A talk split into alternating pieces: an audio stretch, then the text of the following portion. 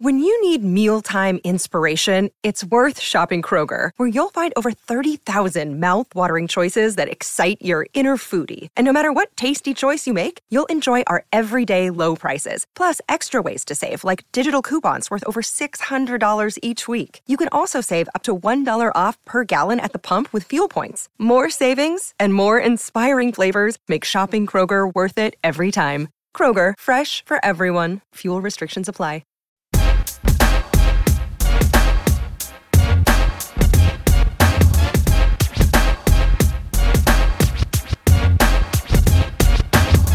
Hey, everybody, welcome to a brand new MMA Roasted podcast. It's me, Adam Hunter. We got a full house here. We got Tyler Bowe is up? back from, from Baby Duty.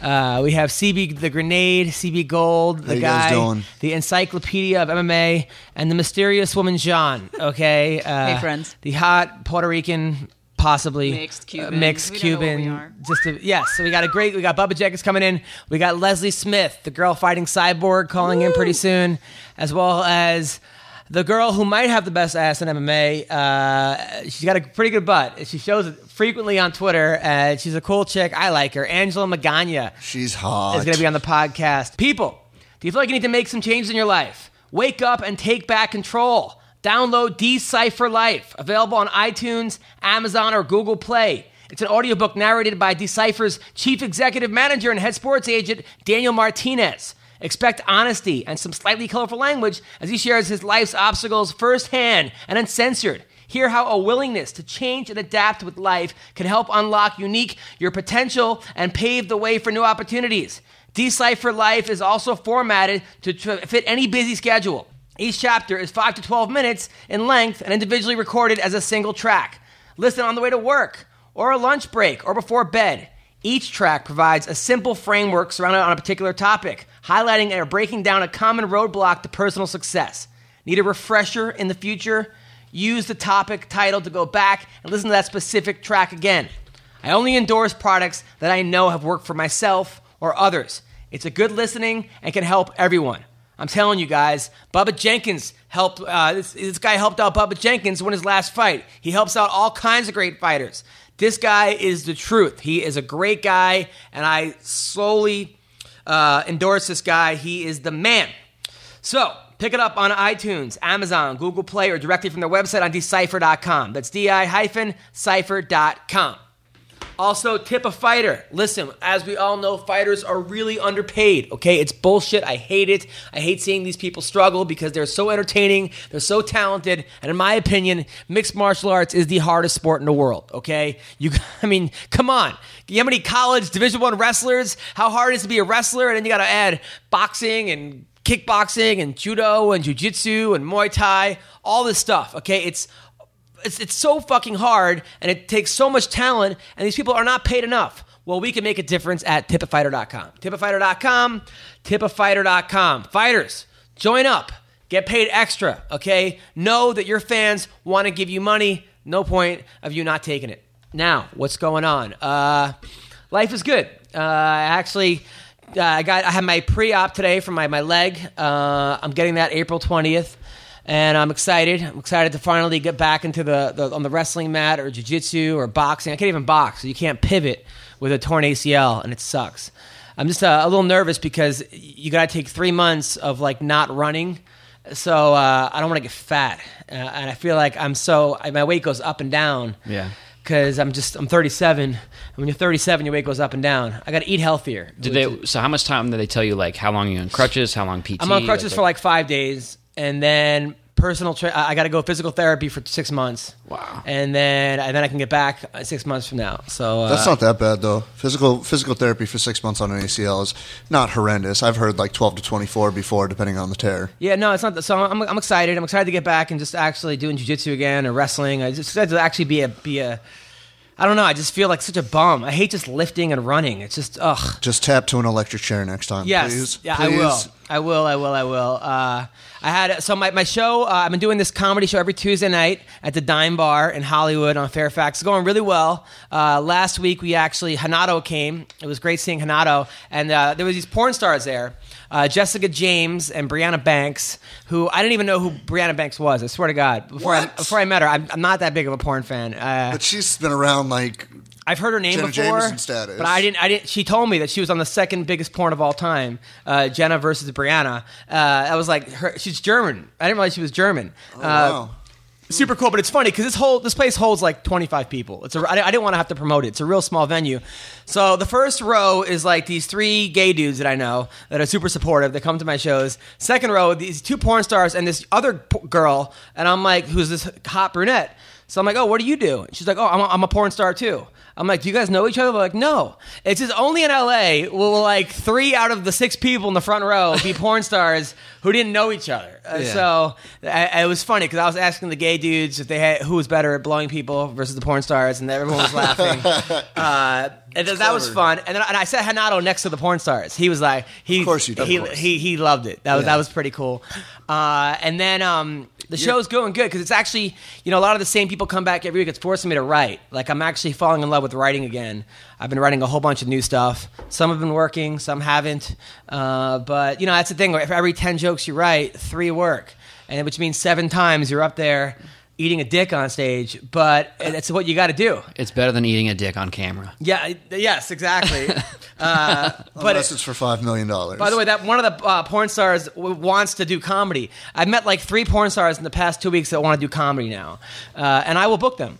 Um, but uh, so so so so that that was cool. Um, then I had a show last night, and uh, it was funny because like I was on it was at the haha, and they asked me to host last minute. I was like sure, and Guy Torry's on. Who Nice. Guy Torry was in one of my favorite movies ever, American History X. He was like he was the man of that in that movie. which one was he? He was the black guy in jail that was friends with Ed Norton. He was Oh, like, wow. and- yeah, and then Hey man, take it easy on the brothers. Yeah, that Wow. guy. And Even as a Jew, I love that movie. love that movie. And his brother Joe Torry. I remember when I used to watch Def Comedy Jam as a kid, and Joe Torry filled in for Martin Lawrence, which was an impossible task because Martin Lawrence at killing that it. time, people don't realize now. These kids they don't know how big Martin Lawrence was. I mean, Martin Lawrence at one point had like. His movies were huge. He had Martin, and then he had, was hosting Def Comedy Jam. It was like triple duty. Yeah. and uh, and he was awesome at Def Comedy Jam. And Joe Torry had to replace him, and Joey wasn't bad actually. He used to do this thing where like this next comic, blah blah blah, and then the crowd would go, "Damn, is he funny?" And they'd all like like move their head. That was like their thing, uh, which didn't really catch on as well. But um, so but Joe was there. But it's funny though because like there was this girl there. I'm not gonna name her name. She's like a newer comic, and it was one of those things where like they asked me to host. I, so I run down there and there's a list of comics ready to go on, and the guy who booked it is not there, and all the comics are like, what am I up? What am I? And I'm like, oh, look, I, I'm. And then one guy's not on the list, and he's yelling at me, and I'm like, uh, he's not yelling at me, but he's like, how come? I, I'm like, bro, I, I didn't make the list. As long as the they tell me you're on, you're on. Okay. And then and then of course like Joe Torry and Guy were shooting a documentary, and so they want to go on early. Yeah. So which means everyone gets bumped. And now the people are bumped are mad at me. Like I bumped them. Like it, it, I had nothing to do with it. So this girl's like, "Am I on last?" And I'm like, I'm like, yeah. She's like, oh, I, I have another spot at the as somewhere. And I'm like, dude, are you fucking kidding me? Like, like, I'm like, you, you realize this guy was in American History X, right? That was like, she's like, what's that? I go, it was an amazing movie. She goes, Oh my god, that's like one of my favorite movies ever. She goes, I don't watch movies. They're too oh. long. Yeah, is it? Can, they put it in a vine? So I was like, movies are too long. I go, it was it was about this guy who was an who was who was uh who was a, basically a Nazi, uh, a, neo-Nazi. a neo-Nazi, and then he became. She's like, it sounds too deep, uh, and I was like, The oh, fuck do you want to watch? Zootopia? that's what this. I don't know. It's this millennial thing because I was telling I was telling my the girl I'm dating Brie about it, and she's like, that describes every millennial I know, where they just don't care, they don't respect, they don't have like. Look, I mean, she's this girl been doing comedy four years, and when I, I when my fourth year into comedy, I'm in my 17th year. My fourth year doing comedy, I was outside in the freezing fucking cold in Times Square getting spit on by people, begging them to come into Gladys Hamburger Harry's. Yeah. And I was watching and I was competing with the nation with the the black Israelites yelling at me, and I was competing with people telling me to get a job, and I was seeing girls I went to college with going to Broadway shows and I was had a f- stack of flyers, I would have fucking given my left nut to be on a show with Guy Torry and Joe Torry at the Ha Ha. I don't get and and I mean they, they just don't fucking realize how how easy they have it. You're fired, lady. Uh, whatever. It's nothing to do with her. It just it was like it was just describes a whole fucking generation of kids and people that just don't. I don't know. Maybe you know what, but the, the girl that I was talking to, she's like, you know what, that makes you look that much better because you are you're actually working the craft and and you're actually you know. So anyway, so that was that was that. Uh, anyway, how you doing, Tyler? I'm good, man. It's been it's been a good week. I was just saying, uh, I just booked a commercial. Congratulations. Uh, thank you. It's like, ah, man, you go out and audition and audition and audition, and sometimes you feel like you're just spinning your wheels, and then you get something, and it's cool. And I just had an audition for a TV show uh, that I just came straight from, so it feels like a great day, and uh, I got some cool stuff going on uh, next week. And You know what, man? You're a really good guy.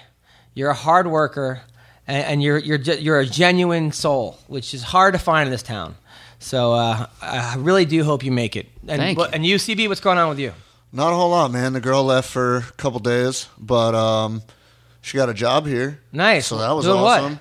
Uh, right now, she might be working the deli counter at Ralph's. So I'm going in for free sandwiches every day. There you go. Um, and um, no, just on Saturday till for ten days watching the pups at my mom's house, which is There a nice go. change from a 700 square foot apartment to a 4,000 square foot house. Your parents are rich. What you're saying? I, I I don't know about that, but okay, maybe Four thousand square Um, house in in the hills. They bought it in fucking 1986. Oh wow. Anyways, and to uh, appeal to our listeners, if anybody is going to the Thomas Almeida Cody Garbrandt fight, I just bought floor seats yesterday through UFC Fight Club. You need to get on this card. The most expensive ticket for a floor seat regular is 175. It is very, very doable. And this card is amazing. And you will notice that Jessica, Eye, and Sara McMann are on that card. We had the press conference. So it's an MMA roasted necessity that you be there. All right. They should pay you for that. And Jean, what's going on with you? Uh, nothing. Just uh, working on the writing, uh, auditioning. Had a uh, two good meetings this week, so hopefully we'll have things Good. to come. Good, good, good. All right, so we're all boring. Listen, um, I was actually uh, Bubba Jenkins just showed up. Uh, the mean face. how are you, man? I'm good, man. Good. Everything is wonderful except for that LA traffic. Yeah, yeah, yeah. Worst shit in the world. Any uh, any uh, news for us? Psst, I wish. Bellator's bullshitting. Really? I ain't got no fight. I ain't got no opponent. I I'm actually just- got a quick question, I'm waiting for you, waiting for them. What's up? Emmanuel Sanchez did an interview about something. He signed a new contract, and it wasn't for the money. It wasn't for the fame. It was because he didn't have to fight you. Is that true? I don't. I don't know. I don't. Come know. on. I, swear. In his contract, saw- I won't fight Bubba No, no, no. He's. I guess he said in the interview he signed a multi-fight contract, which is true. But he said I didn't do it for the money. I didn't do it for the fame. I did it because I don't have to fight Bubba Jenkins. Come on. I sw- I will try and pull it up right Really? now. I swear I would not make this up. There's no way. Really? It was hilarious. I don't know, man. I'm. You know. I'm. I'm interested in Bubba J camp. I don't All know. right. What, I don't know what's going on over there with the Chan Chaz cap, but So I mean, for him to have fi- signed a, a multi-fight deal, you know, or multi multi-year deal, that means eventually, I mean, me being in the same weight, Yeah. we we'll eventually see each other. I want you to champ. You'll fight everyone. yeah. Now, Yeah, uh, or whoever's number all. one at that point. Even though I'm not the champ, I'll fight all of them. Yes. now, uh, now, Jon Jones. We got to talk about Jon Jones. So the last, so uh, the last podcast, as we were here, Jon Jones was getting in trouble uh, once again. I, I watched the tape. I watched the thing, and you know, I'm a little bit conflicted on this. On one hand, I th- did you watch it? No, I, did, I haven't seen On it. one yet. hand, I think the cop was being kind of a dick. Uh, Kind of. I've I- I've had experience with cops where, you know, they give you attitude. I, I've I've also had a lot of experience with cops where they've super nice to me. Um, but this cop looked like he was. Jon Jones did, did not look like he was the most sober, but at the same time, you can't judge. He wasn't. He didn't fail anything. The eye test doesn't necessarily work all the time, and I'm guaranteed if you pulled me over at times, people would be like, "That dude's fucked up," even though I, I don't really drink, or you know, or I wasn't fucked up. However, uh, I I wish they would have had the dashboard cam on it because I would like to actually have seen if Jon Jones was actually drag racing. Because according to the cop, he was drag racing. According to Johns, he was just revving his engine. Yeah. Uh, he wasn't speeding in and out. Uh, Jon definitely got frustrated with the cop. He definitely may have been louder than he should have been. The cop was being a kind of a wise guy to him, but he's still a cop. I'm I'm on the fence with it. Uh, at the same time, you got to look at what Jon Jones. Look, you're on probation. You had just hit a pregnant woman uh, and fled the scene of an accident. You also got a DUI. You also got busted with cocaine. At this point, uh, what? Yes, yes, officer. Yes, sorry. On your way. I mean, why even try to? Yeah, I'm not on the fence at all. I- Really? I, can't stand Jon Jones. I just think, I feel like people keep making excuses when he first crashed the Bentley and stuff. They go, "Oh, he's young. He just came into money. He's this young champ." He's not a kid anymore. He is a he's a grown man. He's got a wife and kids. He's he's and people talk about you know, oh, you know, you got to give people second chances. I've said this before. I, we're not talking second chances. We're talking third, fourth, fifth, and like uh, uh, CB or someone had mentioned, you know, uh, racial profiling and stuff like that. I guarantee Arizona is probably one of the worst uh, states to be in for that. But uh, I don't. That, that cop probably knew. You think he knew it was Jon Jones? I don't know if he knew it was Jon Jones. He, he didn't mention the UFC or anything. I, I don't know. I know that like people have told me this is all hearsay, allegedly, that Jon Jones had been getting into a lot of trouble over the years, and the cops were always letting him go, letting him go, letting him go, giving him a pass because he's Jon Jones. And eventually, you, you you you end up playing that card. You're not. It's like that chick that always gets out of DUIs by showing her tits. Eventually, you're gonna find that cop who just doesn't care about your tits. Um, and that's basically what had happened. If I were Jon Jones, like, why even have a car? You're not good at driving. Just take an Uber. Uh, It just seems like this guy's making his life so much more difficult. I look at the scene, I see him in that that orange jumpsuit, and you're like, this is the fucking champ of the world. Yeah. This is the best fighter in the world, and he's in a fucking jumpsuit like a criminal. Come on. And it also, I guarantee Jon Jones is going to look back in 30 years from now and be like, fuck, why was I such an idiot? I, I had all the talent in the world. I had all the money in the world. I had a family. I had people that loved me. I had great coaches. Why did I do that? Because you look at these guys like Darryl Strawberry, you look at Dwight Gooden, you look at uh, Lawrence Taylor, you look at Mike Tyson, and, and they wish they could go back and be like, man, I, I hey, you know, I wish I just would have taken everything more seriously. Bubba, your thoughts? Man, I'm I'm saddened by it because you know all those names you named are you know darker pigment brothers. Yeah. Um, you know, and you could continue with that list of many more people.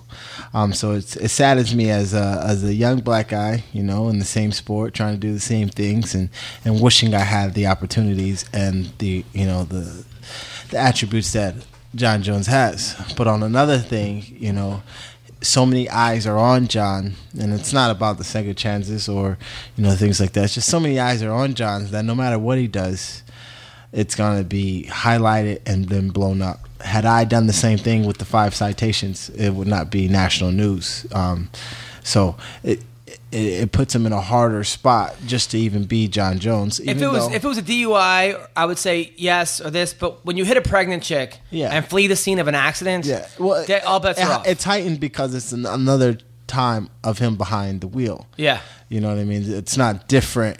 You know things he's getting in trouble for. It's around the same thing. You know, driving and being non-sober, and you know those those all tie into to the same thing. The cop was, as I I've heard so many people talk about. I have not seen the film, but you know the cop was like, "Why is your car so loud?" You know, it's like.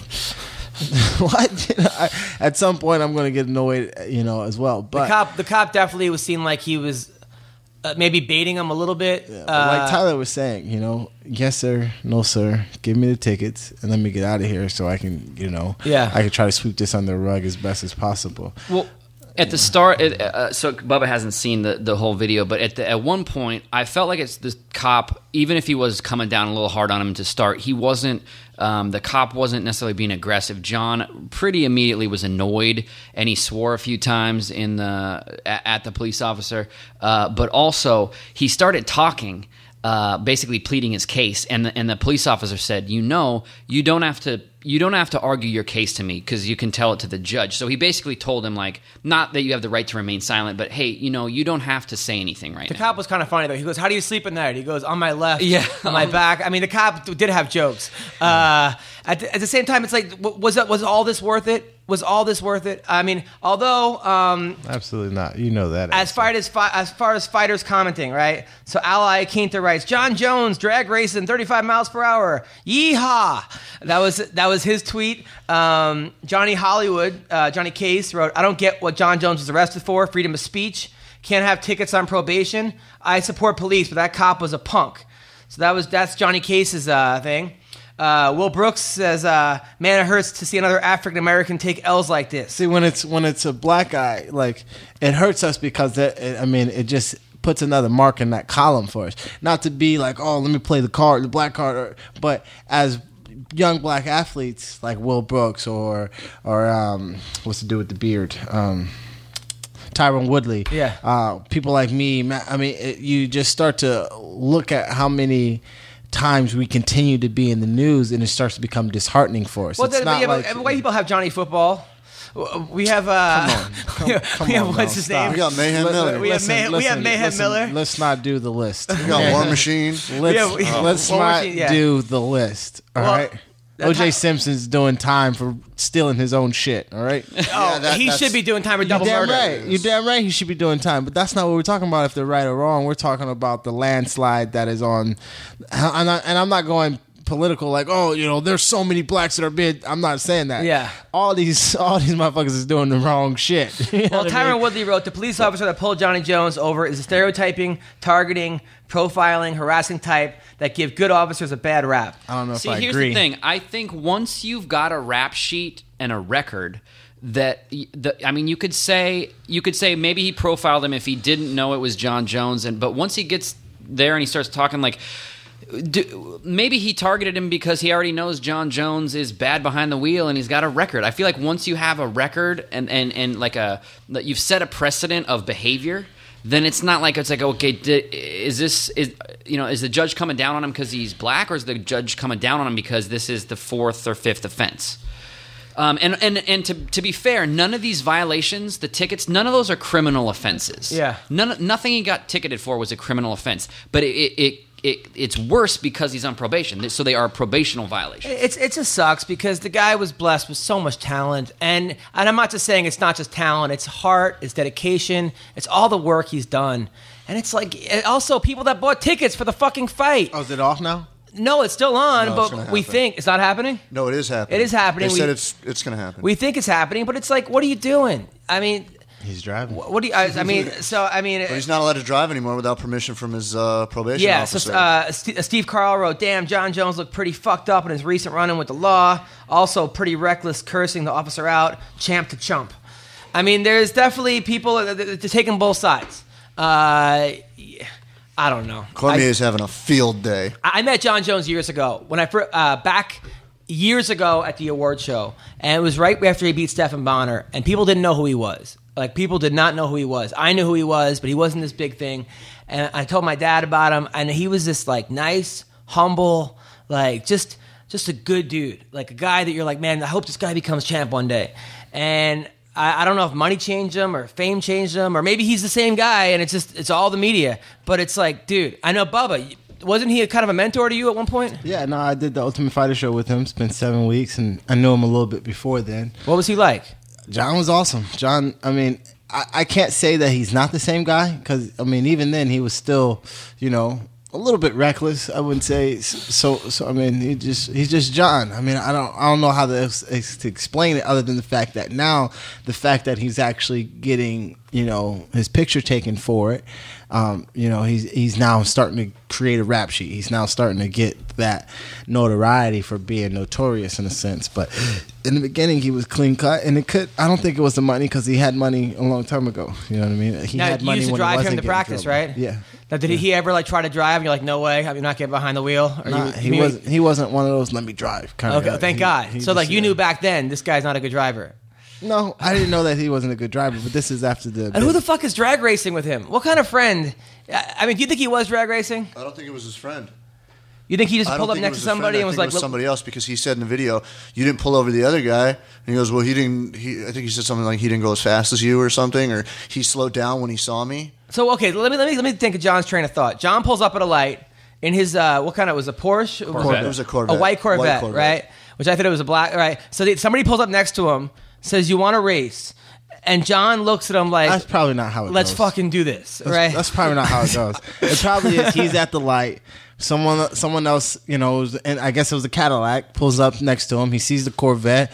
You know, he revs the engine just a little bit, like, mm, like you know, who do you think can get this? You know what I mean? And and Jon, being as as nice as Jon is, maybe the, he knows that that's Jon, maybe he doesn't, but Jon's gonna interact with him regardless. So the guy revs his engine. Jon knows he's got you know beast ass car, and as the officer said, it's kind of loud. So he revs his engine back.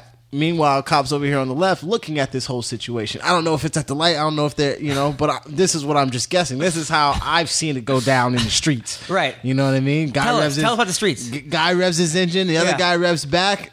They see the light. They, they're they're anticipating the light. They're anticipating this fun little okay, fifty yards. Let's see what's up kind of thing. Maybe Yeah. it's maybe it's half a mile. However it goes.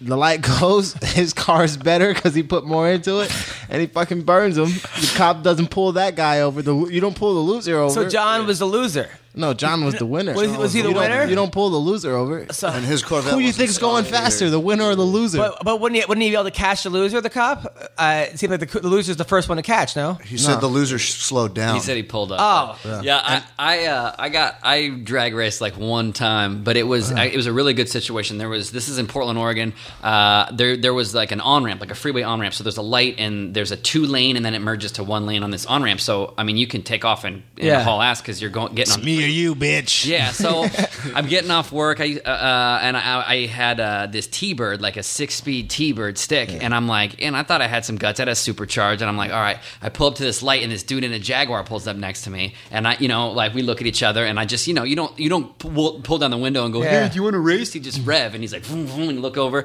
and I'm watching the light, he's watching the light. All of a sudden, and it's on. It's a, it's an agreement that you don't have to sign. It's Yeah. on. So Right. I punch it. I start going. I'm into second gear. I'm hauling ass. I look back right over my shoulder to see how ba- how bad I'm fucking just beasting this dude. I look back. He's gone. And I turn around and he's like two car lengths ahead of me. Really? Oh, he fucked you he, up. He just took off, dude. I, I used to have a moped, and uh, I swear to God, and guys on the motorcycles would pull up next to me, Oh, and, yeah. and, and it was so embarrassing because I'd be like, "All right, let's do this," and they would do ninety, and I do thirty. Yeah. After it was just, it was it was. But rough. the thing about it is, with drag racing, yeah, it was dangerous. Yeah, because of Jon Jones' past, but.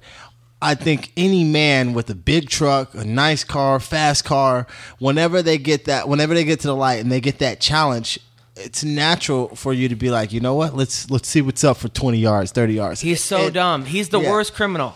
he he is the worst. He's so bad at Just this. I, I want to do a poll of how many people have you know gotten called out at the light and and and Have you gotten called out late? Yeah, And, and what happened?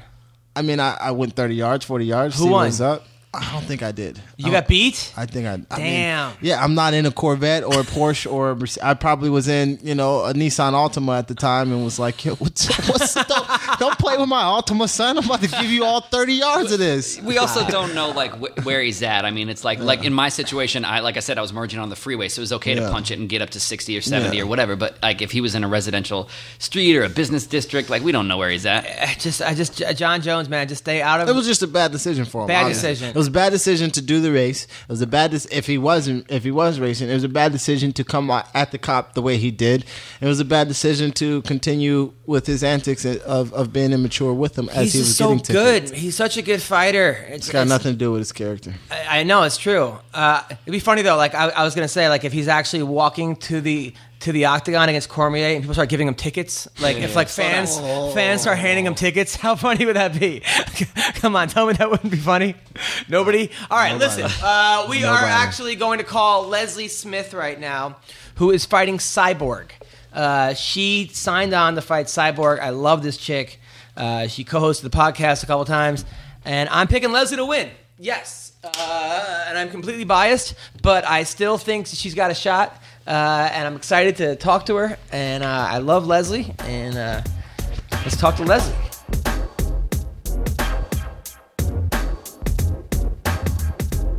Hello. Leslie Smith, how are you? It's Adam Hunter on the MMA Roasted podcast.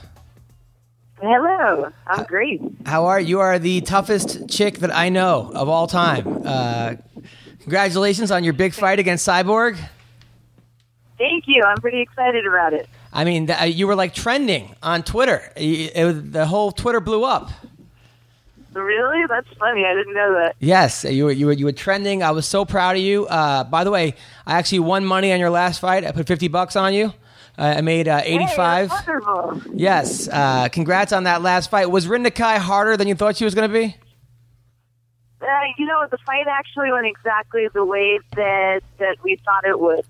That I was going to be defending the takedowns, and her energy was going to keep going down as she was doing it, and she was going to get more desperate, and and that some of them were going to work, but for the most part, I was going to stop it all, and then I was going to be able to stop any attack on the ground, and then get back up and and start all over again. How It's- much money did you win on me? I I put fifty. I put fifty, and I won like eighty seven dollars or something. So. Cool. Yeah, I was I was very I was very happy. I was very happy about that. I was very happy. I was very proud of you. I was a little nervous because I'm like, that girl was awkward as shit to fight. She's like three foot four. She's built like uh, you know Chad Mendes, and uh, and she could take a punch. Yeah, she can't take a punch. She took a lot of punches, and she just kept coming forward. I but know. um, but it was a lot of fun to be in the cage. You know, she was really nice too. She gave me a kimono after the weigh-in. Oh, that's pretty awesome. I never got a kimono, uh, but I would like to get one. Um, now, now, by the way, uh, Leslie, you came to my comedy show about a month ago. You and your sister. I love your sister. You guys came. We hung out. Afterwards, Ron Jeremy was there, also a friend of mine. And it was me, you, and Ron Jeremy hanging out, and some other porn stars. And Ron, uh, who loves talking about himself, uh, found out you were a mixed martial artist and spent, I think, 45 minutes teaching you MMA moves like foot sweeps, and you actually were listening and taking it in. And uh, did you learn anything from Ron? I did, man. The foot sweep that he was talking about is really, really cool. I've even been drilling it. Really? Totally been drilling it. Yeah. It, it's always nice too when someone talks about a move that they've used in a real life situation, and he said that it worked for him twice when uh, when someone was trying to fight him. So Yeah. I, I, I love moves like that. It was so cool. It was awesome. Oh, it was like it was some bizarre world. I was like, I'm watching Ron Jeremy teach Leslie Smith moves, and she were actually like, you were into it. Like you were actually really into it. It was it was crazy. It was such a crazy night. Like, first off, your show was wonderful. Oh, thank you. Everybody else was good too. And then when you were talking to them, I went home that night and I was like, I don't, I don't know what just happened tonight. I couldn't tell how much of it was real and how much of it was people trying to be funny, or if it was all just funny because it was real. It, it was it was awesome. And then uh it was awesome. And then you told me that you actually tried stand up comedy. Uh, where did you go up? How did it go? What did you talk about?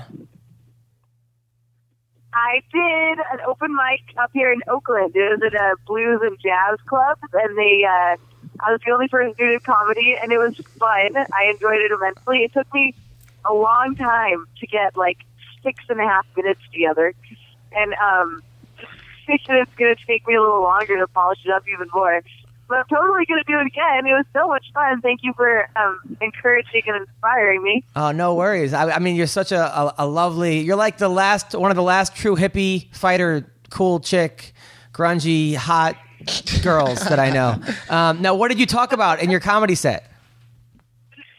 Um, well, I started off by talking about how it's kind of funny how whenever I meet people and I tell them that I'm a fighter, they're like, "Oh, really? Totally don't look like one. You look so nice." And I realize they're trying to be nice, but what they're actually saying is, "You look like you suck at your job."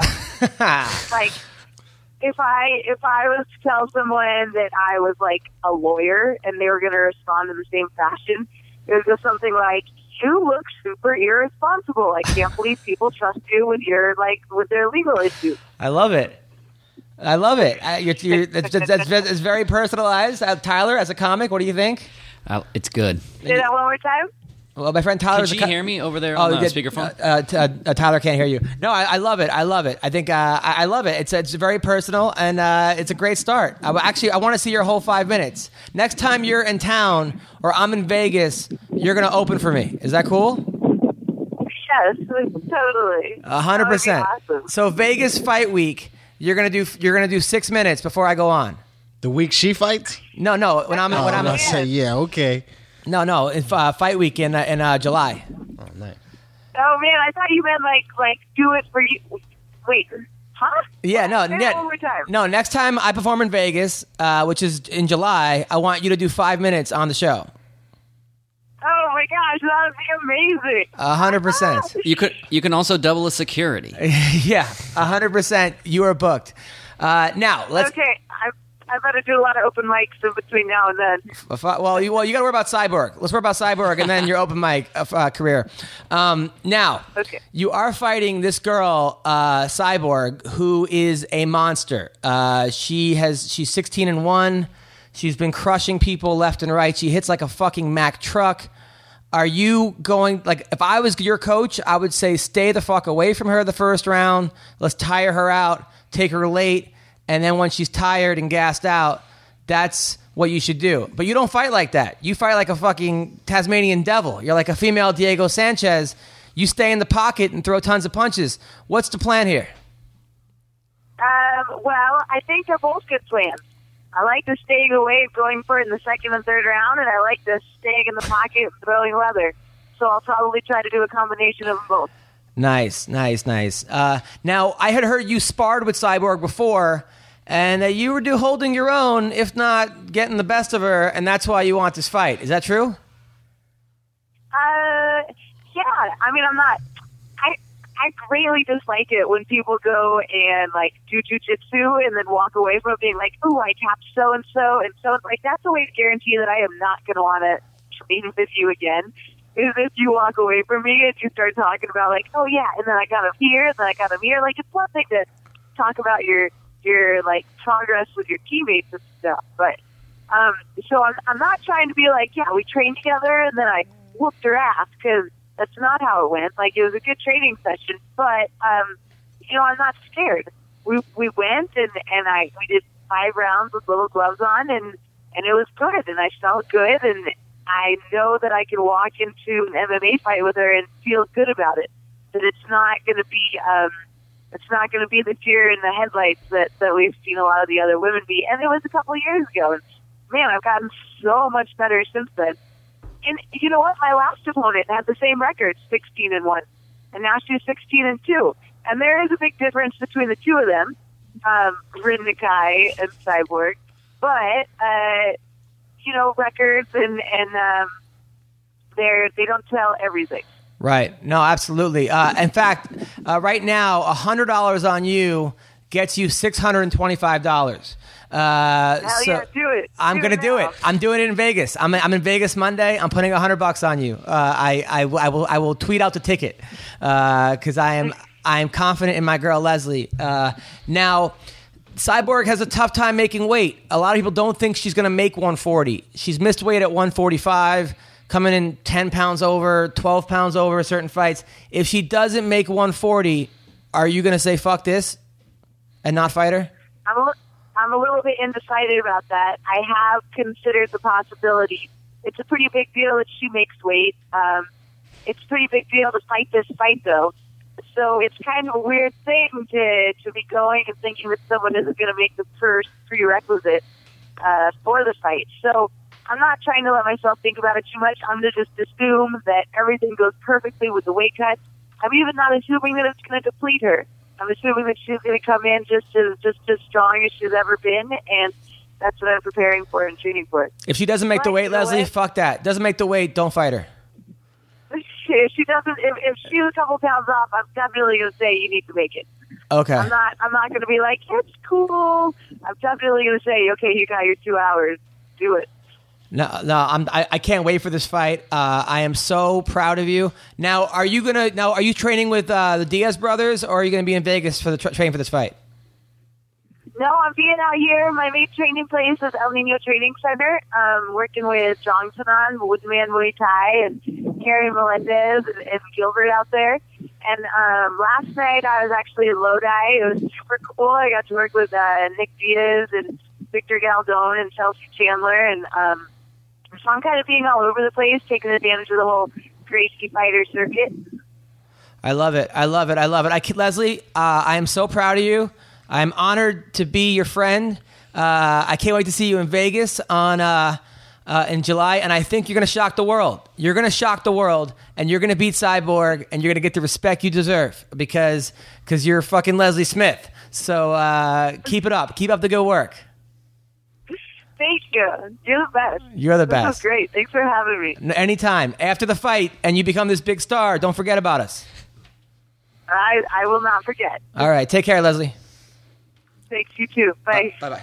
All right, that was Leslie Smith. Uh, thoughts, Bubba Jenkins? makes sense that you know she doesn't want to say oh because us as fighters hate that you know i'm one person on fight night and i'm a different person during training so if you come in my gym and we train and you go if you walk away feeling oh i got the best of it oh, and you go chip chapping that that is one way to piss a fighter off. You know what I mean? That's that's not the etiquette we take as far as you know training with other gyms and other partners and things like that. You you're just you know it was a good training session, like she said. So, but for her to have felt good about the training session years ago, knowing how much she's improved, it's not it's not a bli- it's not out of the norm for her to be like, you know what, I'm I'm okay with this fight. I would take that fight. I would like to fight her because she's comfortable and like she said, she's not a deer in, in the headlights. She'll be exactly where she believes she'll be, especially with the fact that I do believe that the weight cut will deplete Cyborg. Cyborg. Well, 140. yeah,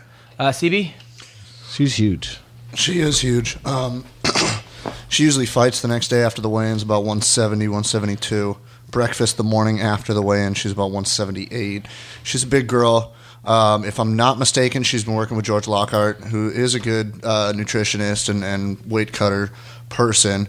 Um, you know, but in terms of everything, I think people are looking at it not as a huge marquee matchup. Like the common fan isn't like, oh yeah, Leslie Smith, blah blah blah. But like the the, true fans know who Leslie is. I think she poses uh, a credible threat to Cyborg. Um, I think most people are just thinking, you know, the same thing that that they thought Ronda was going to do to Holly. That it's just going to be pure demolition. And you know, after watching Leslie's fights and studying up a little bit, it could go either way. But it's the way, like it's like Bubba said, the way cut. John? I think it's gonna be it's gonna be rough. That's I mean, our girls got war in front of her. Uh, They're fighting in Brazil, too. I That's know. the. Uh, And that whole card it's- is a and not that far monster. But that's good money on her on Leslie. 100 to 625. That's a good money bet. those, those odds will drop. I mean, Le- Leslie wins. She makes it. I, she's she makes a name for herself. I think it's that kind of you know mark, marker for her. I think it's it's going to be that. Uh, I mean, that whole card is a monster. Um, it's going to be rough. I mean, she's training with the Diaz brothers. He's a Gracie. I mean, can you get someone to emulate Cyborg uh, at the gym? That's, I mean, but you, I mean, what about? A, boxing, I mean, I I don't don't, I don't think think so. you can get a woman. Can she get her but out of the you first get, round? Can Nick Diaz go in the gym and emulate what Cyborg's going to do? no, because Nick is more of like a combo technical puncher, whereas Cyborg just goes in and fucking. I mean, you were at the fight with Daria. She had one leg up the entire round. Yeah, but that round. girl had a and she was terrible fucking. That, that girl had the worst game. She string. got she got farther out than some of the previous ones. Charmaine Tweet, forty five seconds. But the thing with Leslie is this is win win for her. If you lose to Cyborg, you lost to Cyborg. You're still you she's only whatever number twelve, number thirteen in the world. Leslie is. So if she loses, it's like you know it kind of But was supposed to Cyborg happen. lost that Muay Thai fight. That opened up. that girl are- was way taller than her, and w- it was like her first real Muay Thai. It was that that That girl still hadn't be- fought in three years. That girl was like coming Jo- off. another Jorina sport. Bears, Yeah, Joanna Jordina- Bears, yeah, yeah. whatever her Yeah. name was. It's. I think it's a different ball game. You know, It is a If different ball game. It's MMA, but I, I think Leslie can pull this off. I, I, I do. I got faith in my girl Leslie. Everyone thinks I'm fucking crazy. You know what? It's a 140. It's a 140. That's a that's a. I I've stood next to Cyborg. It's a big ass chick. She's 175 with no fat on her. Uh, I don't. You know, at 140. She said she's she could make 140, and if I'm not mistaken, I think she has once. What, when she was four? recently, No, recently when she was doing a test cut, and that's when they realized, and her doctor said 135 is never going to happen for her. She- But 140 can happen. Come on, it's five pounds. What's, Ask, what's ask the weight cutter right Does here. any- Is five pounds a big deal, Bubba? Depending on you know, You you're make coming 135. 170, you can make 140. You can make 140 if you really wanted to. But could you make 135? If He fights were- at 145. If there was tons of money on the line. I'm talking about tons. Yeah. It, I mean, it had to change because for getting from 145 to 140 will change my life. Your dick's 140. Listen, the I- fact that I got to get down there will have to change my life. But it is it's a big difference, especially for a woman, especially for the, her Yeah. body type, and you know it's it's a little bit difficult, a little bit harder for women to cut weight than it is for men. So uh, and then uh, so that's that's going on. So before we get to Magana, we got to talk about some of the UFC 200. People are complaining about this UFC 200. So it, has been announced that Nate Diaz is going to fight Conor again at 170. Uh, John Kavanagh wanted 155. Dana White said 155. But McGregor is like, no, he's obsessed with Nate Diaz right now. He's thinking about it. And I hate to say it, that stubbornness, what makes him great, is inevitably going to destroy this guy. Uh, at 155, he's got a lot better chance. I think that the problem is that Nate is too big, uh, and I think he's he's just he's going to eat his punches again, What- and he's going to have a full training camp. What's the logic with 170? Because he wants to rematch it at the same weight class. I think- Or he wants I think so. He wants to prove that he could beat him at 170. He wants to prove that he can take on a credible challenger at 170, not just beat Nate, because they were talking about, you know, beat Nate, you get Robbie at 200. He wants to be known 170, 155, 145. and he's, and Like, he's it's gonna it's gonna screw him up, dude. You're the 145 pound champion. That is a very very you've knocked out Jose Aldo in 13 seconds. You're amazing. That, that's that's really hard to do. Nobody's ever done that. Nobody ever will do that again. Okay, you're not the greatest. It's it, it's hard to go up to 170 and start beating people up. Except the like- fact you're a human being. Okay, CB, what does Conor walk around at? What is 160? about 172, 174. he's So he's going to cut. He's going to do an Edgar cut, which is like barely anything. And the thing about that that bothers me is if he loses to Nate, again. and uh, okay, go on. if he loses to Nate and Edgar beats Aldo that night, he is required to fight Edgar for the 145 belt. Three losses possibility in a row for Conor. Dana White's going to slit his wrists. I don't, I don't know about that, but it's so Conor's wrist or his own wrist. no, Dana's going to slit his own wrist. Conor don't have to slit his wrist. One He's set for other. life. He's dude. set for life, but the thing also is, I don't know if he can make 145 pound again. That's a He tough make it. weight. He looked like death uh, the first two times he made, first couple times he made it. He But did he not can look make it. what. But he can make it. You think it. he can make it again He- for he real? make it again. He always has, and I, th- I think he will. But He's I just champ. think He's it's gotta crazy. make that- it. Ain't no question about it. You're Yeah. the champ at that weight. Yeah. You better go down and make that weight. I just think it's crazy that they don't fight at 155 because I mean Nate fights at 55. Uh, that's right in in Conor's Yeah. uh, kind of probably sweet spot for for a weight cut for him. And uh, but the thing that I feel like people are maybe forgetting or not talking about is that and then in a rematch, all- there's all these different like factors. But Nate came in on Three days notice. like super short notice. he was on a time. boat. 12. so 12? less less than two a three day weeks. camp. He had a three day camp. days. Okay, Le- so but less than two weeks notice. Like He was in so, He was off the couch. So that is a huge thing uh, to me, because I mean, you, you talk about the first fight. Conor was getting the best of him. He was he was he was landing punches, and he and he uh, was he was doing damage. But uh, you know, Nate Diaz, man, on a full camp, how much better is he to be coming into the second fight? I How much better is Conor going to be? You think so, too, but then you go, adjustment and know okay. what to expect for 172. But also, you have that Conor will now respect Nate Diaz's power. He will respect him more. He, better. he, won't gas out in the first. It'll be a different fight. It's gonna go So both ways. maybe he'll learn from his mistakes. Uh, at the same time, I, I think Nate's going to beat him again.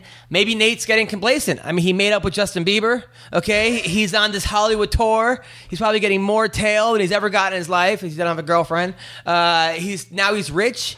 Uh, he's got money now. His, his debt is paid. He's got a bong named after him. Maybe it's going to be like Rocky Three when Apollo's hungry and Rocky's just too gone soft.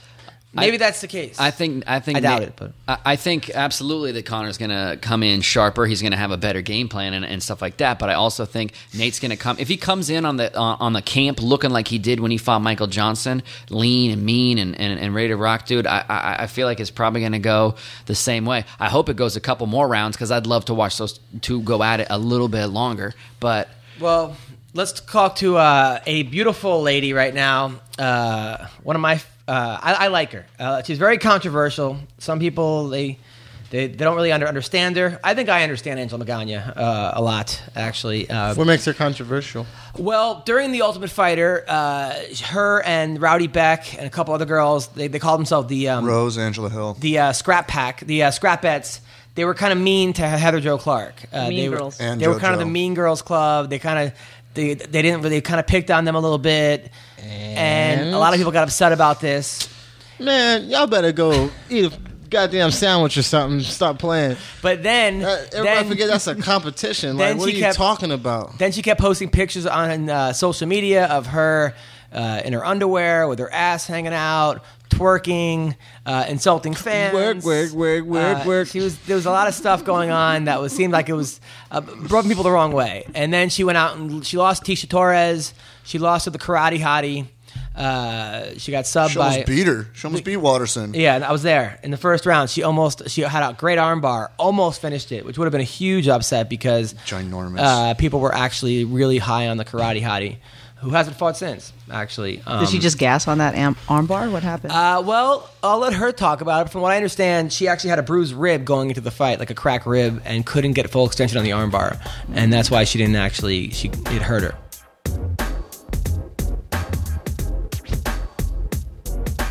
Okay, so right now we have the beautiful and talented and tough Angela Magana is here. You're here with CB Gold, Bubba Jenkins, Yay, Tyler, yay. Tyler Bow. How are you?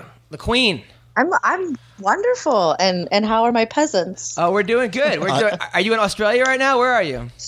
Yeah, yeah, I'm in Australia actually. And I'm I'm watching these these two little rowdy boys of Bex. They're amazing. I have Oh, a lot of fun with them. Nice. That's awesome. But uh, that was awesome. Uh, Rowdy Bec had a, had a great fight. That was pretty cool. Oh wow, yeah, it was it was amazing, and um, like come to find out, I guess like, you know a lot of people were saying she didn't win the fight, which is absurd, and and things look different in person than they do on TV, but also there was the influence of the commentators, Yeah. the the um, Kenny Florian, and I believe that um. And the way that he was commenting, it was almost like he was like watching Asian porn, like, oh yeah, that Japanese, oh, oh yeah. And it was just like, wait, what fight are you watching here? Like, he gave no props to Bec. uh, From what I saw clips of it, of what they were saying, no props to Bec at all, really. Like, they were like saying, Bec can't find her range. And she's sitting there like bopping her up. And then, um, uh, I think it has something to do with like Dominic calling him out on being a plagiarist. I don't know though. You think, oh, wow. All right. Those are harsh words for Kenny Florian. Uh, I'm a big fan of Kenny Florian, but you're a fighter. Me too. you me see- too. But you, you hey, like, what fight was he watching? Why was he all over the Jap- Japanese broad? Like, I don't get it. It was a close fight. I, I was happy that Bec got. I was not surprised Bec won, but it was one of those fights where it could have went either way. But I saw. Bec, I don't but feel I- that way. But I saw Bec I'm winning. biased. I, but I, I I had Bec winning too. I, I had Bec winning more more so than I think the judges gave it to her. I had Bec winning too, but if but if but if she had not lost, it would have been the worst robbery of, of all time. I think it would have been a but, little bit of a robbery. But I thought she won. I thought Rowdy Bec won, and uh, the judges like I, I won't there was a judge who came up afterwards and was like i have no idea why the other judge didn't give it to you nice. You- you- maybe like you- come on You think maybe you know he, maybe he was trying to get pussy from you guys or no? yeah he was a bit he was a fanboy a bit yeah All right, there you go. I'm just saying. A lot of times, people when I was on Last Comic Standing, people were like, "I voted for you," but they didn't vote for me. Now, um, now by the way, Were they trying to get pussy? Yeah, they were trying to, they were trying to get a little bitty piece of my fucking of like my pussy. Uh, now, now, Angela, uh, we had actually. I, I've been a fan of yours for a while. You're you're a really funny person on social media. I appreciate you. Uh, sometimes you're a little controversial, but we were friends for a while, right? So I, I went to your last fight, and then afterwards, you're like, "Hey, come to my room, bring some alcohol." Me and Rowdy Bec are there, and I'm like, "Dude, this is gonna be the best night of my life." I got these two wild, uh, hot fighters. I was like, dude, this is gonna be great. I went out and bought like like 37 bottles of alcohol. Uh, I show up, and it's you two and 37 Mexican dudes in the room, all. f- All fighters. Uh, they were all living there. Uh, their kids were there. Uh, it was, it was not anything what I thought was going to happen. It was, bean dip dip bean dip dip bean dip. that's like our mariachi music just faster slower Yeah, there is was a how it goes, mariachi band. that's how Mexicans roll man I know, but that, I So you mean, wouldn't- maybe, uh-uh. maybe you could have been like, "Hey, come over, you know, uh, hang out with me, Guapo, Jorge," and you could have went down the list of people, and I could have been a little bit, I don't know. I, I was sort of like, this was going to be like my fantasy. He thought y'all were gonna Netflix and chill. That's what it was. it, it really it went from a porno to Telemundo really really quick. Um, Sabado gigante.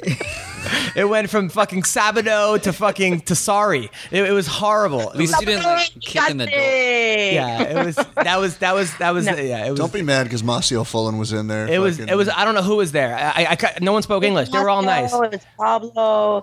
It was uh, There's lots of them. But hey, those are that's my family. That's my Lions family, man. Those are my boys. No, I it, Love those guys. I love them too. They were they were super cool. It was exactly what I was hoping for. N- n- now, um, so what? So by the way, that fight you so you, you fought the karate hottie.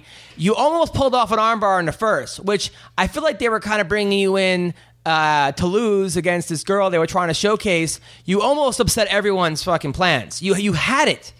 Uh, how close were you Yeah, to know finishing she- that? I didn't know. Like, I guess in the commentating later, like, I guess she does exercises to be really flexible. She's an extremely flexible chick. But, um, yeah, I don't, you know, it's so funny. I, right before that fight, I always set myself up. Right before that fight, I was thinking in my head, wonder what it'd be like to, like, get so close to submission and not happening. And, like, a fight that I lost before, I'd be like, yeah, uh, I'm to finish her in the second round submission. And it's like, I end up calling my own fate. So I've got to stop doing that. And, like, uh, but like a- as you might have known, or uh, as I've, I, I put some pictures up, I had a I had a broken collarbone and actually a broken rib. I had both of those going into the fight, and people want to be like, oh, why would you fight injured, this and that. But the thing was, as a lot of people know, I'm in a huge custody battle. with fourteen thousand dollar lawyer bill. Um, I I felt like I was at Alliance. I couldn't go home to my daughter empty handed without having a fight number one without any money to even fight to keep my daughter. So it was like i had to fight. None of my coaches wanted me to. I was trying to get cortisone shots in mexico. Nobody would shoot me up because it was so close to the lungs and, and in a weird area. Like i was willing to do anything. But i just bit the bullet and i said you know what? I'm going to just try to fight with one side of my body. And the minute that i went from my right side to my left side on the cage my breathing went and I couldn't breathe anymore. And and and nobody wanted me to fight. Uh, I took the fight, and now I, am thinking back, I shouldn't have um, probably taken that fight. But whatever, it is what it is, and um, I, on to bigger and better things. And um, UFC still loves me, still signed to the UFC actually, and I actually am having to deal with some more personal issues with my, my custody battle. And when that's done, I'll be ready to fight. UFC has froze my contract for a little bit until I'm ready to come back. I'm going to make a vlog about it so people who don't hear it through this will hear it on my vlog. So what? Ha- so okay. So you're not. I mean, so how how much time do you think until we see you back in the octagon? Well, I finished therapy in January. Like, um, I had to get an MRI done, and I was in jet th- heavy heavy physical therapy until January, and I'm just now getting back into it. Um, I told them like possibly August or September. It's kind of just tentative on this custody battle going on at the moment, and what's going on with that. But and also, um, I'm trying to help Bec out a bit. I might be coming out to Australia with my daughter um, out here to help her so that with her boys because it's really hard being a single mother and, and doing this sport. Or it's it's it's a very tough life. You Yeah. need lots of help with your friend from your friends. Well, you know? guys are great friends. You guys make really, really funny videos. And what I like about you girls is that you, uh, I don't know, you just seem like fun chicks. Even when you post like your ass shots and like this, and you're at the beach or, or you're twerking, it seems like you guys get a big kick out of it. But it's all kind of done tongue in cheek. I don't, I don't think that you're really, you know, having as much sex as you say you are. Uh, you're probably not having any sex, are you? Tell us, please. me and Bec. No, no, no, no, no. Just, just you, you, just, Yes. yes, you and Bec. Yes. yes. Are you and are you and Bec having any sex? What's going on? Of course, we're scissor sisters. Uh, Scissor me timbers, Adam. Scissor me timbers. Really, you, you guys Like, honestly have scissored each other? Proof. Has that really happened? those who know don't tell, and those who tell don't know, my friend. oh Jesus, that that that's hot. I'm on my way to Australia to prove I this. know seriously, and and like you're both probably shaved and you know the great butts, and it's uh, it's a wonderful life you guys live. Now, uh, when I saw you though, you had that guy. You guys seemed like you were nice. You, you together, you were living together. You were raising with your neighbors were monkeys or something, and and, and like Thailand. oh, yeah, we broke up recently. What happened with that dude? Um, you know, things just. Um, he, he's a great guy, and, and he's really. Um, I, I I love him to death, but things just fizzled out, man. Like, um, I don't know. He get mad about my social media and all my stuff. I can't I can't have that anymore. Like you can't I, I don't know, you could probably tell my social media I was quiet for a while because stupid crybaby journalists would always call I've gotten like four or five calls from the UFC telling me to like calm my shit. Or not even that, just like not even calming it, but more of like warning me that journalists were calling them and crying and I'm like well, I'm not doing anything wrong and I never was. So um uh, so I had to be quiet for a while, and plus the custody battle too. I didn't know actually what they would bring up or or what would happen. You know, and if they tried to bring up my online persona, which come to find out they really can't do something like that in the in the court that we were at, or, or the system that I was dealing with, that wasn't have been a, a relevant thing. So um, I had kind of kept quiet until that, and I and I got the letter like a couple weeks after the last court date, and he totally completely gave up. So then with that combined with um, breaking up with him, then I just went back to my my old ways. But I I, I just don't carry on the banter as much because people. were- Right. Well, well, didn't they get upset that you said that the best thing about anal is you don't get pregnant? Didn't you tweet that out? And people got upset about that. Uh, they got upset about everything. I mean, If people watch that, I'm not even sure. But yeah, no, um, no bum, up bum, no baby, right? Well, Yeah, that's yeah. just true. yeah, up bum, no baby. So hey, your your last relationship fizzled out. So like, if Adam, just as an example, if Adam was your boyfriend, how would he prevent things from fizzling out? Um, don't give me shit about my social media. Don't- don't be insecure. That that's the biggest problem. It- it- so hint, hint to all you men out there: the most unattractive thing you can do is be insecure. Stop the acting most like a attractive bitch. thing is That's to be basically confident. it is. Stop acting like a bitch, man. Yeah, well, the thing is, is Yeah. that you're, you're you're right. I mean, the thing about you, Magana, that's funny is like when I hung out with you that night, I learned a lot about you. And what was interesting about you is that you know I didn't know what to expect. I you know because because like the you know up bum no anal, you know up up bum no baby and stuff like that. But then I talk to you, and then you're like, yeah, you know, on my free time, I talk to kids at schools and tell them about MMA, or I teach classes, or I used to wrestle in my high school, and I was the only girl on the wrestling team. You, you seem like a really good role model in so many ways. I, I actually am, and I, I actually have a, a new nonprofit that I, I just opened, Angela Magana Fit for Life Club, that I, I've just got um, my my tax my paperwork back from the government. Uh, that took about six months after I started with the initial incorporation of it. Um, yeah, I mean, like I, I'm I'm huge in my community. I help a lot of children. I sponsor them. I get them into training for free. I get them gear, and that's all out of my pocket. I haven't even started filing for grants or anything. Like I do all that out of pocket, and um, I, I and, and and it, when the time comes, I will be able to do more of that. You know, it's just a process. Like my process is recruiting right now and going to the schools and doing stuff like that with the local Boys and Girls Club. But um, the thing is, is uh, my life is so damn cool and so awesome that nobody deserves to really know about it until I let them, and it's nobody's business. But when the time comes, they they will know more. The funny thing is, is even even like the the UFC editor guy was like, "Wow, you have an amazing story. All this on tough." And he was like, I can't believe nobody picks it up. Like, for instance, me and Bec have been training all week, all week long. Has anybody made an article about that? Fuck no. The minute that we we are funny in our in bed, like playing video games and just chilling out, that makes articles. So there you go, man. Like nobody wants to know the good. Nobody nobody cares about the good. The good doesn't get any attention. It's we live in a fear based world, and everybody wants to know the bad. Like when's the last time you turned on the news and heard anything good? So you think that I because I it's kind of like so when you were actually you know just being Angela Magana, the philanthropist, the, the, the nice fighter, the role model, you had a couple thousand followers, and then when you start calling people peasants and telling them that you're going to sit on their faces and have spiky dildos, uh, it seems like that shot up to fifteen thousand. So that's what you're saying. You're like, Uh, I literally got eight thousand in one week. What did you do? I- Now, what did you do for I- that? When I first started that shit. so it's sort of like you're kind of playing the dominatrix character in the UFC. The thing is, no, I'm not doing that. The thing is that all that funny shit is really me. I carry on like that with my friends. That is how I carry on in my normal everyday life. There's there's uh, there's a lot to me, and I that's how I am. Like my friends, like most people can't handle the banter. Like Bec, she's a nasty, nasty bully Australian cunt. So I can do that to her. But most people can't handle it. And I don't do it to other fighters. I do it to the people who, who come at me. Like after I was on Tough, when they first showed the like the spiritual side of me, blah blah blah, and then they showed me not being a fake bitch and not being like, oh, I like your shirt, and then being nice to people like everybody else on that show. Then all of a sudden, I started receiving death threats. I started receiving people telling me that I needed to die so my daughter had a better chance at life. So I fucking gloves off, man. I'm gonna treat you just like I, I, I do everybody else that fucks with me in real life. And the thing is, it's just like uh, what the thing I don't understand about these people is like if I saw them in the fucking street, what the fuck are they gonna do? Not a goddamn thing but ask me for my picture or my autograph. You know, all these people want to talk shit and, say all these things, but what are you gonna do, peasants, when I fucking see you on the street? What the fuck are you gonna do? You, you gonna come up and be tough then? Hell no. Well, I, I probably would just say hi if I say in the street. Um, now, now you, but then you, in the beginning of your career, you beat Jessica Aguilar, you beat Barbara uh, Honchak, you beat Roxanne Modafferi, Nina Ansaroff was in No, the not UFC. her. You, you didn't beat, you didn't beat her.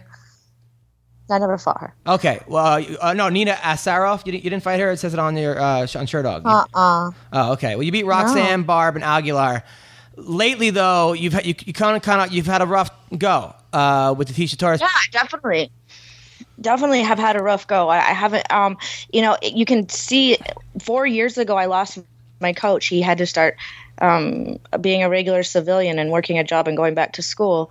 So he had to become a civilian and, and no longer a, a superstar anymore. So I had to then start to piece together my camps, you know, and like in Thailand, it was like I was here for one one training session at one place, one place, and none of my coaches talked together. I had to piece everything together. I was my own coach, you know, and then I get to Alliance, and um, everything's amazing. Everything I love that gym, gym. Like it is amazing. I didn't even I had no frame of reference before. I didn't know that that's how a real gym is ran, you know. So I um I I had my octagon jitters with Tecia. I was injured with Michelle, and I'm sure I've got one last chance, and nothing's going to stop me. And if I'm injured before this fight, I'm not going to pull out of my fight. No, pull out. I don't if you're, like if you're it injured, when pull, out. pull out. Yeah, I, I'm sure you don't. Yeah, now, uh, are you seeing anybody right now? It's, you seem like the kind of girl that would invite you over, bang you, and tell you to leave. Is that the kind of? Am I right? It's all, that's all me. That's what I'm saying. It's not a show. Like Your Majesty is not a show. That is really who I am. But I also have a tender spot for for kids, you know, and for, Right. for children. And but on the other hand, yeah, of course that's me. I'm not seeing anybody. I haven't been single in nearly six years. This is a great. I'm having a great time. You're having. You're getting tons of D. now, not D, but um, potential. So. Potential It's only been. It hasn't been that long. Uh, now, have you have you and Bec ever double teamed a dude? No, but there's there's. I still have plenty of time here. All right. Okay. I'm just, I'm just saying that would that's definitely on my bucket list. Like I said, I'm on my way to Australia. the, how crazy would that be? Two two nutty chicks. Uh, you look like the kind of girl like like during sex you start having fun, then you laugh for no reason, and then you'll start crying. Next thing you know, you'll sit on the guy's. No. You'll sit But on you the. know what? To be honest, Adam. To be honest, okay, I- I'm going to be honest here. Um, so I'm I'm an assertive, aggressive person in my, in my everyday life. Uh, to be a mother, you kind of have to be a dominant person, a, a dominant position to be to be a good mother, anyways.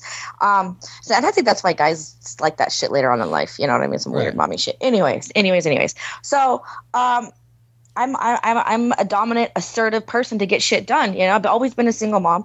Always ha- had never had help. I don't have parents that watch my kid. I don't have anybody. I've always had to do it all on my own. I've always had to hustle. So, um, I'm an assertive, uh, a strong, assertive, fierce bitch. And honestly, in in the bedroom, you know, every even the baddest dog in the junkyard's got an owner, and I need to find that motherfucker. So you, so you I, just. I want to be more submissive, man. Like I, I am like that in my vanilla life. I'm a strong, crazy, assertive boss bitch in my in my in my vanilla life. I need somebody to boss me at night. all right. Well, I'm. uh, Where, where's the application process? Because uh, that sounds like it sounds like. you Adam. Don't I'm about it. telling you that would this right, Tyler, Bubba. If you were single, you wouldn't hit this. I'm down, bro. I'm down. She seems like uh, it'd be it'd be you know you want to you want to fight with her. You want to yeah. Where's your stand with the chocolate? That's what that's what Yeah, yeah. acquiring minds want to know. What about the chocolate? What? Que pasa? Uh, she's, do you fuck black dudes? Oh, never have. Never have. So, uh, aha. She does, well, that's why she doesn't know where the dog where the dog's owner is. She hasn't been with the black. Yeah, maybe. Yeah. Hmm, So do I need to try that out? I Yeah, because a black dude will take you. Well, and have you you're not gonna There's not many find. black You're not, you're not gonna find them in Australia. Yeah, you- Yeah. You're gonna have to go to. The problem is the black dude will have you fight other dogs, um, and, and then and then place money on it. Listen, uh, Magana, uh, you're one of my favorite people. You, you're you're. I, I Oh, think yeah, honestly, you're funny. You're, you're, I love the shit that you say. Honestly, I, well, well I, I love you, and I love Rowdy Bec. I, I think you two are. I think I think the UFC needs girls like you. You can't have every girl just falling in line, being boring, saying the right thing, thanking God afterwards, and their trainers. You need a chick who's like, Why, I want to. like, why does everybody on Jesus' team win? Like, like maybe I should like thank the devil or something. Like, like what the hell's up with that? I don't understand. Like, like, uh, I'd like to thank the devil for my win tonight. Like, come on, people. But you need also you need different kind of girls, and I feel like you resonate with a terp type of chick that's a little bit out there, has a little bit of daddy issues, uh, a little bit of problems. But you know what? That's there's a lot of girls out there that can relate to that, and uh, a lot of dudes out there, you know. So uh, you and Bec, you guys are good together. You guys, I'm happy you found each other. It's, uh, Dude, man, thank God. Like tough. Like that, that was so funny. Like on tough, especially after that, everybody was like, um, "Do you guys? Would you do it again?" Every single person I know said, "No, no, no, no, no, no, no, no." On the past ones, people were asking for therapy after that. Um, there's people who had sued them for damages, tried to sue the UFC. And me and Bec were like, that, that was easy. We've had such shit lives, our our upbringings, and what have happened to in our lives. That that was a walk in the park. I'm sorry that you little pampered little bitches don't ha- like don't have a frame of reference to even go off of. It's so bad to you. Like, and that was what I really thought was amazing about the the Latin season and the Mexican boys is they thought they were in the same boat. Like, has anybody ever been to Mexico? Like, I love Mexico. I like living in Mexico. That's where I'm going to be living when I'm training back in San Diego, is in Tijuana, because it's way cheaper. Three hundred dollars for a full furnished house and um, with security, and it, or two thousand dollars for a studio in San Diego doesn't make much sense to me. But like those boys were very grateful, very happy to be um, and you? to to be on the show. Yeah. and in me and in Bec. They were very grateful and happy. No, oh, but you know what I mean? Like Yeah. It's just it's just I guess being world traveled, I see I I just see so much more. When I was on the last comic standing, when I was like, on last comic how can you standing. I was on with guys like uh, with with Sean Cullen and Paul Foot and Jim Tavaré, all the guys that were like uh, from Britain and all the guys from Canada were like, "Thank you for being on the show." All the American comedians were like, "Where's fucking craft services? This is bullshit. Why do we got to sleep and you know how, just complaining? Why do I got a fucking middle seat on an airplane?" I'm like, "You guys are just you know." You don't realize, and, and a girl like you, you've been you've been doing it since 2007 when you were in Hook and Shoot, so you've been around the block. You're not just some new kid. You've you've been around, and uh, Yeah, no, and, I, and, I, and that's the thing is like in the gym, I, I've got to do like there's just some things that have happened before my fights with either like my last fight. Get this, everybody thought I looked like a bitch on the on on the scale, and I didn't shake Michelle's hand. Literally, I was staging, and my daughter's blowing up my phone, and she calls me to tell me that her father's asking for a DNA test on her at 12 years old, and saying that my daddy doesn't believe that he's mine. Wow. And I had to tell her, yes, baby, he does. It's just a game he's playing to cost me more money and to drag it out. You know what I mean? So, like, before people go and judge and, and think anything, like, there's a whole nother side to everything that you see. well, you can watch Angela's next fight on Lifetime. Um, but listen, Magana, uh, I can't wait to have you back on the show. When are you back in San Diego? Um, you know, I, I have my last court day May 26th, and then I'm free, and I, I just do can do whatever I want after that. Well, come come to LA. Come sit on the, po- the podcast. Come sit on my face, and, and uh, hopefully we will have you. We will talk to you soon. You are a beautiful, special fighter, and it was great talking to you. Thanks for the thanks thanks for the opportunity. Anytime. Have a great to the day, guys. Bye, Angela. Bye. All right, that was Angela Magana. Uh, she's Turn fucking back. straight gangster, son. straight gangster. Can we get a tag team women's division in the UFC, please? Uh, She lives that thug life. really? But Just the gonna thing say about it, like Just gonna say that. she's very honest and, and you always got to respect that you got to respect the fact that she's gonna live her life she don't care about you know the people tweeting about her and talking shit and things like that because i mean if you started to really really care about that and have that affect your life then you're gonna have a horrible miserable life especially in today's age where you can have your your you know your twitter warriors try to ruin your life. Especially i mean these are people fighter, which- yeah these are know. people who have no i mean they're anonymous so you can just say and do whatever you want and that's what's giving people balls these days where you know back in the day you would never say shit like this because someone will find your ass. Now mm-hmm. it's like oh i can i can get on this person's page i can follow this person and then when they sh- put up something that i don't like or i want to say something about i can say the most cruel and hateful thing possible and then get off my computer and go laugh about it because that's what people do these days and the fact that she doesn't really care or let them you know control her life is amazing But why do you say she's straight thug? because she don't give a fuck Really, like honestly, like Hashtag that. thug life. I mean, she's Pre- a, presence of mind. Yeah, her Really? presence of She mind. does She it. decides in her head exactly how she is going to be, Yeah. exactly how she is going to feel, exactly what she wants to do. Um, and for her to have so so much on the other side of things where nobody can tell, no one knows that story of her daughter calling her during the weigh-ins and stuff like that. So they have so much to say about the way she acted towards her MMA career with the other girl, not, not knowing in her real life she's got a 12-year-old daughter who don't who, who's fighting against her father. I mean, that's a crazy story and she probably has tons of things like that that people don't even realize is happening to her and she still yet still has a good time, still looks to have fun on on her social media, still looks to fight, still looks to be courageous in, in front of the eyes of so much uh, adversity. It's it's admirable, but it's also thug lifestyle. I like her. That's the life. I, honestly, live. I'm a fan of her. I'm a fan of her. I'm back. I know Yeah, that. I, I- know. I am a fan of I Heather became Joe more of a fan just By the way, Heather Jo Clark, I know doesn't like her. That's hard when you become friends with a fighter who doesn't like another fighter. But that's not my business. Honestly, that, that's their own thing. It's like if, if if you don't like another comic, or if I don't like another comic and you like that comic, I can't get mad at you for that. That's this is. I just can't live like that. Uh, but you know what she needs in her life? She needs Decipher, uh, a lifestyle firm. It specializes in individualized consulting. Call for strategic advising and support, whether you need help with a short term focus goal or a long term career management. Decipher helps by accessing a network of specialists that work together to offer mental coaching, personal advising, career management, as well as contract negotiating and mediation. They help everyone from CEOs to actors to MMA fighters and boxers to comedians, salespeople, house moms, and yes, even porn stars. All clients are also everyday people with quite similar problems and all benefit from a third party advisor there and ready to prioritize their needs and help them coach them towards a desired goal or resolution. Not sure if Decipher can help? Call them and ask them at 1 888 731 Coach. That's 1 888 731 2622. If you book Decipher services long term and use the code ROASTED, you get 10% off. That's decipher.com. Also, tip a fighter. Listen, fighters are underpaid.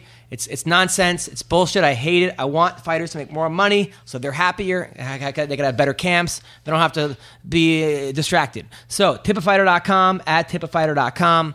Go to tipafighter.com. Now, uh, it was just announced that Bryan Caraway will fight Aljamain Sterling. Uh, when is this fight, CB? It's the May 29th fight night. Oh, the one you're going. Almeida Garbrandt, Renan Barão, and Jeremy Stephens, Jessica Eye, Sara McMann, Aljamain Sterling, Bryan Caraway now, with which Aljo's been petitioning for that fight for a long time. You know what Uh, though? I that's a tough fight. I know Aljo uh, thinks that like he's gonna walk through Caraway. I think Aljo is the more talented fighter, uh, but Caraway is a fucking grinder, and he's been around for a long time. something I'm interested in seeing, man. That's gonna be a really good. Fight. That's gonna be a really good card. I mean, he just rattled off a bunch of names. Where I'm like, yeah, oh, oh, oh, yeah, hell yeah, I want to see that. card So- is more than stacked. There's so Yeah, many that I haven't awesome. mentioned. But I, I just think that Al, I think that uh, I don't know. This is gonna be one of those fights that I'm actually very curious because you know uh, both friends of the show. I'm fr- I've hung out with both of them, and I just think that uh, I don't know. What do you think is more important, Bubba? Talent, natural talent, or experience? Like, what do you think usually gets the best the best in a fight? I think, oh man, that's such a tough one, bro, because you can't buy any one of those things. Uh, and man, I'm going to say experience because natural talent you can make mistakes because of things you don't know. You- can also rebound from those mistakes because you have natural talent, but the experience helps you to deal with all the all the Like is unknowns. Conor more Nothing's is. Conor more talented than Nate Diaz? You think? Yes. Natural talent, yes, Yes, but. Nate's been there before. He's seen that before. Yeah. He's had fifty. It's like the comedy. It's like as a. I mean, there's. I really wish, like right now, comics are judged sometimes by like their 20 minute set, or their 30 minute set, or their 15 minute set, or five minute set. But really, you know, what people don't see is those shitty rooms where and and that shitty crowd and those hecklers and where I've seen so many talented comedians fall on their fucking face Get smashed. uh, because they just they haven't been there before. And I've seen vets they they just have trick after trick after Yeah. trick and uh, th- things will get rattled. Well, you or, know, or some of these alt alt comics who've only performed in Ugh. alt venues that are uh, I, I don't know how to describe it, but it's like a it's almost like a- friendly environment. yeah, and and the the comics that can perform at a uh, you know a biker bar and then turn around and do a college gig and do a clean set at a church fundraiser Yeah, and then do a show at a uh, like us is what you're saying. just I mean, when you've put in the time, you've been in every situation. You're you're prepared, Right. And it's the same thing with a fighter. Like if you, the longer you've been at it, that experience you come, you know, you get, you've been up, you've been down, you've been beat up, you've been tired. But you- sometimes people, it's funny the way, like like Bubba Jenkins, right? You're an example of a guy. That's you're right. now 11 and two. 11 and two. That's right. and that's right. I honestly think, as as talented as you are, I think you're very naturally talented. Uh, you you obviously you were not the best wrestler in the country out of high school and a Division One champion. You have natural talents, but I also think you're a stubborn guy, uh, as I'm sure Cael Sanderson would attest to, and you're a guy that needs to learn by failing. Sometimes I think your your third fight in, fourth fight, you needed to lose that way. Right, You need to lose against Georgi Karakhanyan by leaving your neck out, or you're going to keep doing it. That's right. There are other people it's hundred percent correct. that don't need to learn the hard way. Unfortunately, you are because you have to learn that. Those, but now you're better because you keep going. Yes. Whereas I think like Caldwell, maybe he hasn't faced the adversity, Mm-hmm. but it seems like he doesn't need to be told that. Uh, he, he just doesn't do it. He doesn't seem to make the same mistakes. I'm not saying he's more talented. I think you're both extremely talented. I think he has an O in his record because you need to learn the hard way. Yeah. Not only that, I mean, I took I, I take a little bit more chances, but look at Adam dropping. Let's just take a moment for Adam and, and give him a moment of silence for him dropping some real analytical life knowledge about experience and talent, because that was beautifully said, and it's exactly what, what what it needs for me. Because when I when I took my first loss, I didn't lose because I wasn't talented. I didn't lose because I didn't have the experience. I lost because I needed to take that loss in order for me to make get more serious or get, get better about my career. I lost the Georgi Karakhanyan fight because of less experience. So I needed to learn how to And stick to a game And stubbornness. No, no, no. I wasn't stubborn. I wasn't stubborn in that fight. I was completely open to everything. Okay, that- okay. So a guy wins his last three fights by guillotine. Right. Okay, you being the wrestler you are. Right. You don't think in your head you're like, I don't give a fuck about his guillotine. I have the best double leg No, in that's- MMA. That wasn't what I was going. That wasn't what in my head at all. I know that he had one by guillotine, so we practiced fifty-two different guillotines. The only thing is, he hit me with the fifty-third one that I have never seen before. I never felt. I mean, I got it leading up to that fight. I got it out of seventeen different types of guillotines: arm in guillotine, no arm in guillotine, what from your guillotine? back. He, he, coming- which one did he hit you with? he I- hit I him mean- with the guillotine. yeah, it was just different. I mean, when I was down there, it was like, okay, usually there's an arm here. Okay, there's no arm here. Usually the legs. I mean, everything about that guillotine, I was it was foreign to me. But not only that, I didn't stick. The experience part that I lacked was I didn't stick to a game plan. My game plan wasn't to go in at that moment and take him down, especially after getting out of the first takedown slash guillotine attempt that I was got out of. If you saw the fight, I just kind of threw wind in the air. It was like I gotta take him down. I gotta take him down. And then after I, you know, we got So into our first scramble. It was a lot of panic. I, I, it was not trusting panic. your stand-up And. I didn't have the experience to stick to a game plan that I had already put in my head and put in through training camp. And at that point, you weren't throwing wheel window. kicks and shit and doing all kinds of weird Nope. things you're doing now. Nope. Or not weird things, but just you know, I high- didn't stick to a game plan at Yeah. all. I, I didn't hear my coaches. I didn't I didn't listen to my coaches. I didn't throw a punch. I mean, I might have threw one or two punches, but in my head, as soon as the clock rang and he came out to swing, initial panic set in immediately, and that's all experience. So uh, other fights. Now I'll tell you who I think I I feel kind of bad for in this whole UFC 200. Frankie Edgar. Hear me out. Obviously, I'm a big Frankie Edgar fan. He comes to my shows. He's a, probably the nicest guy I know. He's a, you would never. He's just a trained fucking killer. He, he he's just basically when, when you think of he's like a, a talented Rudy. Uh, you know, he's just he's just like the the kind of guy you want on your team is Frankie Edgar. If I'm coaching a wrestling team, I want every one of my kids to be like Frankie Edgar, and we will be national champions. Hardworking, doesn't give you shit, 100 percent every single time, and hard, hard up the fucking wazoo. Now he has to fight a guy in Jose Aldo. Again. He's he's not going to get the money he wants. He would get versus Conor. He's not going to get that million dollar payday. He's fighting a guy that beat him. He's fighting a guy that is coming off a 13 second loss, who has a lot to prove, and it just kind of and he's fighting for an interim championship. So it doesn't even nothing. it doesn't mean anything. Even if he wins, he's not really the champion. No, he's, Uh, not, he's guaranteed Conor. Yeah, he, he's. It just kind of sucks because But at least it's a step closer than him continuously getting fucked over again and again and again. This is a guaranteed path. And in terms of you being a fan and me being unbiased and a decent analyst, I think you're a great analyst. Go on. Edgar walks through Aldo this time. Really? Yeah. Walks. I, I I think he walks through him. Look at the way and, and I don't know how everybody else felt going into Edgar Mendes. I thought that shit was going five rounds. Maybe Edgar gets a sub like fourth, fifth round. Fucking knocked him the hell out in the first Name one round. fighter who's ever who's except for the lucky except for the punch, not the lucky punch because he did land a punch. Except for the punch that Conor landed, who has ever walked through Jose Aldo? But that's the thing. You're talking about prior to the McGregor fight. You see him after the McGregor fight. so fight. this one punch that landed Look, is going to change his whole everything. it's not going to change if he fought. You know, if he had to go fight Mendes again, or if he had to fight. Uh, I don't want to say Holloway because I think Holloway will beat him too.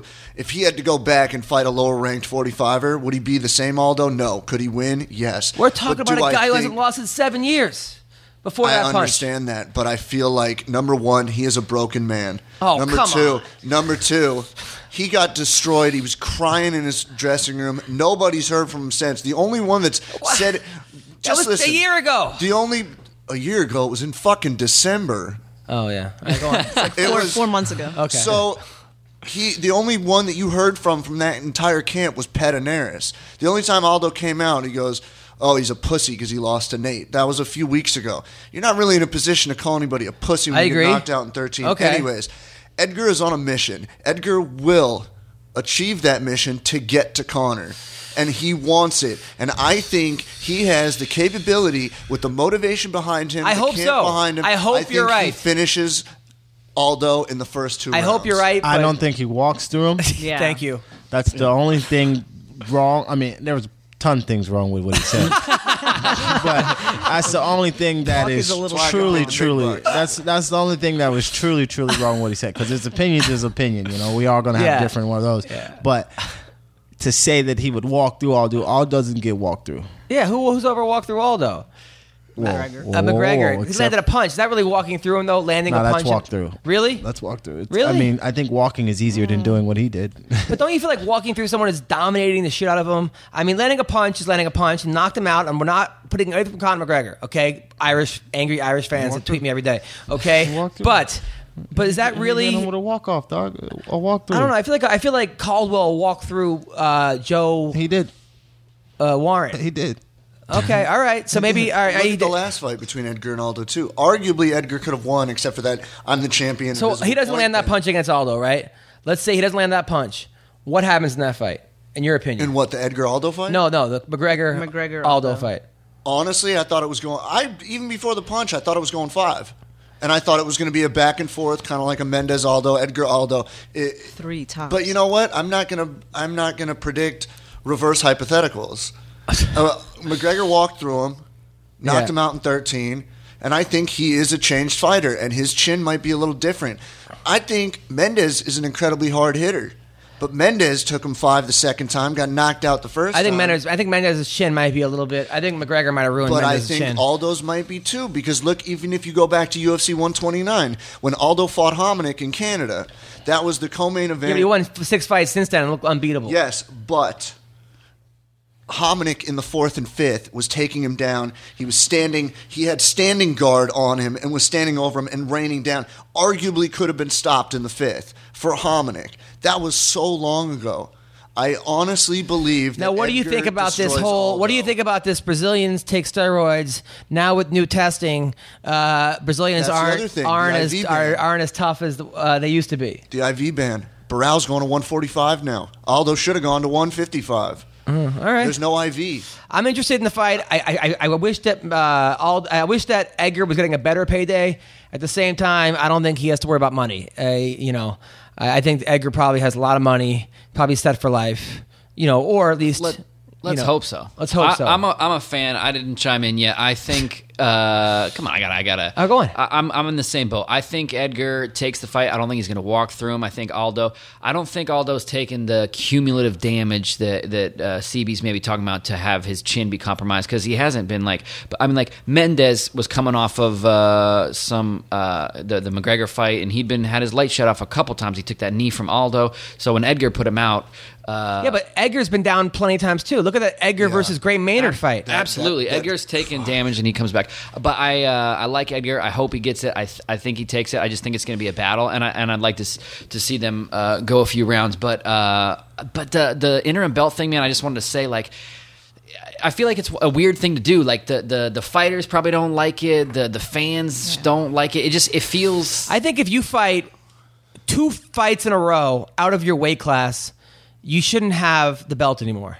Uh, or, three fight. I It's got to be something. You can't just keep have- fighting what- out of your weight to do with class. weight class, You can't keep or- fighting out of your weight class to come back and get that belt. It's just that's not fair. But, to everyone else. I want you to chime in because as a fan, I look at this fight and I go, okay, this is a number one contender fight. So whether they call it an interim belt or whatever, it just has that weird kind of bad It taste in your shouldn't mouth. be an interim fight. As a fight, as a fighter, how do you feel? Do you feel like uh, that that these guys are excited? Do you think Edgar's like stoked that it's an interim champ fight? No, Edgar's just- not stoked until he gets Yeah, he wants. uh, McGregor. to fight Aldo's McGregor. not stoked until he gets McGregor, but they will be stoked at the end of this fight because Yeah. they will finally Well, one of them will. finalize. Yeah, one of them will. Yeah, absolutely. They will finally finalize the fact that they get Edgar, but. This ain't about them. This is about the UFC getting and doing whatever they want, and the fact that Cha-ching. Yeah. No, you're right. that's that- No, I, I'm, I'm, I'm going to try to go. I'm going to be in Vegas that week. I'm going to try to go to that fight. I'm gonna, taking off Saturday night. Uh, Sage Northcutt is fighting Enrique Iglesias. Um, who's That's a better shot at, at- than the one that fucking. Who is this- who is he fighting? He works at Gelson's down the street. Does he really? No. Who is I- that guy? I, who fucking knows? think they put him I in with an he was on the almost no name. Fighter, he was got he murdered. But but who is this guy? He's fighting Enrique Palazzo from Mar- Naked- Marin. Marin. What- what's the name? Enrique Marin. M A R I N. Yo, if CB Gold doesn't know him, then Are- no one knows. It's him. Are- is he- Enrique, if I'm not mistaken, he might be from the most recent season of Tough Latin America. Yeah. which means nothing. And Right. I'm sorry to like down though that show. Like even Tough Brazil, not a lot of people paid attention to. I did because it's entertaining. But the Tough Latin America, or the Tough China, the ones that they've done. Nobody's really watching that. Yeah. I mean, this They're having guy. Tough they're- Burbank They're, coming giving a. They're giving Sage most likely another walkthrough because they need to build him back after. They should. giving They should. Make, the next beat top him. should be like Israel versus Palestine. They don't have enough uh, fucking- They should have like tough white people versus black people. They should just go all out with it. They should have like Yeah, uh, vegans versus vegetarians. They should just make it like s- ridiculous, The right? hood versus the suburbs. Yeah, like Oh. Top twenty six. Like- The Celebrity Apprentice Ultimate Fighter Edition. right? don't, like- you, don't you think they should have like to Ultimate Fighter lesbian lesbians versus bull dyke? Like, uh, is that? like, they should- you don't think that would be a good season? No. I, I have no idea. All right, I'm just I just do know that some of the UFC 200 matchups that have been announced are a little ridiculous. Uh, I'm some looking of them are fucking comedy. I'm looking forward for well, I'm looking forward to Kelvin Gastelum versus Johnny Hendricks. This should be a very interesting fight. Uh, first of all, I, I made a joke saying that one of them's going to lose his purse, 15 percent, have to give it to the other one. He's going to give it right back. So it's Yeah, actually the problem is if they make they're going to make different salaries because Hendricks has a better contract than Kelvin. Oh, so yeah. in reality, if they both miss weight, Kelvin's going to make more money than fucking. all right. Thank you, fuckhead, for ruining my joke. Okay, It's but I'm saying joke. you still have a joke. Come up with a better joke, goddammit. Plus, it's twenty percent. It's not fifteen. It's twenty percent. All right, so Johnny Hendricks versus Kelvin Gastelum. Uh, I don't know who wins this fight. I mean, it's almost like Kelvin's a, a younger version of Johnny Hendricks in a lot of ways. Both have power. Both can take a shot. Uh, both wrestlers primarily. Um, I think Kelvin is- might be better in jiu-jitsu. Uh, the Yes. only thing is, if Hendricks doesn't have a real camp, Kelvin all day. Uh, I know his last fight, he he left Team Takedown. He was hiring individualized coaching. He had a terrible game plan for Wonder Boy. It was like he didn't even know he was fighting Wonder Boy. Uh, but in a, if Kel, if Hendricks gets a real camp, then there's a legit threat there. He's Uh, still wrestling with the Oklahoma State University wrestling team. He's doing That's that. Hendricks is, has been working with for wrestling, but even that, you know, get get a real camp together. Go go somewhere. Like Yeah, I Get don't a know. real team of I know he guys wants to stay home. He's got a family at home, and, and and he loves being on the farm and all that. But it just seems like, bro, you got to make a decision. If you really want to be the best, why not go to a, a an AKA American Top Team or a um, uh, Greg Jackson's camp? It seems like Hendricks would, would thrive in there. Yeah, He I, would get new looks, I b- don't know. better game plans. He's yeah, he's got a lot of talent, and he doesn't seem to be taking it. Uh, I mean, this that, I think that's this is an example of how your personal life and your your coaching staff and the people you have around you can really really affect you uh, as a fighter. Yeah. I mean, if you don't, you can have all the talent in the world. It's like you know, Jon Jones. You've got all the talent in the world, but if you're not focused, uh, then uh, it can it can go sideways real quick. I like this fight. I like Kelvin. The thing that worries me about him is he has a tendency in a lot of fights to get hurt and kind of bounce back. And I feel like if Hendricks gets him hurt, I mean, we know Hendricks can throw bombs. Um, that's the only thing I worry about is it if he tries to stay in the pocket and, and he gets caught and uh, you know. I mean, because he's had a couple fights where he's gotten banged up, but he's won. I he think, hasn't uh, Go ahead. He hasn't thrown a lot of shots the last few fights. I mean, Wonder Boy, he barely threw anything. The Matt Brown fight, he was he was doing lay and pray for three rounds or whatever it was. He just laid on him. I'm like, where's the Johnny Hendricks that took out Fitch in 12 seconds? Robbie And- Lawler got to him. I'm- I, I think so. I agree. I think so. And he was like, you know, I'm the best power puncher. And then a guy like Robbie gets in there, and you're like, fuck, this guy hits just as hard as I do. even though I thought he won the Robbie fights, Bubba. Uh, it, it's not a lot. A lot of times, it's not about the fight that he took, like with, with Lawler. It's about the aftermath of it. You know what I mean? The fight, yeah, it sucked, and, and he took a loss. And but I mean, I'm sure with a fight like that, he was hurting for days and days after that fight. So you know, for him to want to maybe even change his style a little bit. You know, instead of that slug and bang kind of style. So I think that could could have changed him. How people are saying that Robbie Lawler got to him. That could be it from the. I don't know if results. Hendricks loves fighting. I feel like he loves competing. Loves eating. He loves he loves eating. He loves wrestling. He was, I think, a five-time state champion. Uh, he was a two-time national champion. No, he he was a loves beast wrestler, He loves sure. wrestling.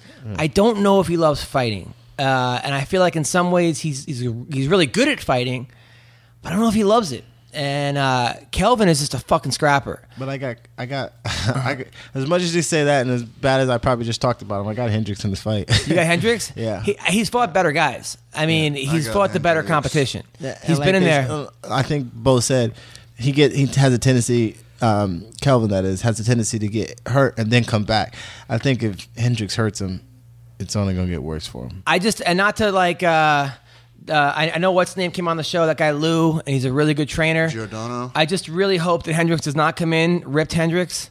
I hope he comes in fat Hendricks, who barely makes the weight, who then balloons up to 205 by fight day. Because I feel like that's a better Hendricks than fucking bodybuilder shredded Hendricks. He looked, he did not look good, and I'm not blaming Lou because I got fucking crazy emails from Lou's camp telling me that like, you don't know what you're talking about. Maybe I don't.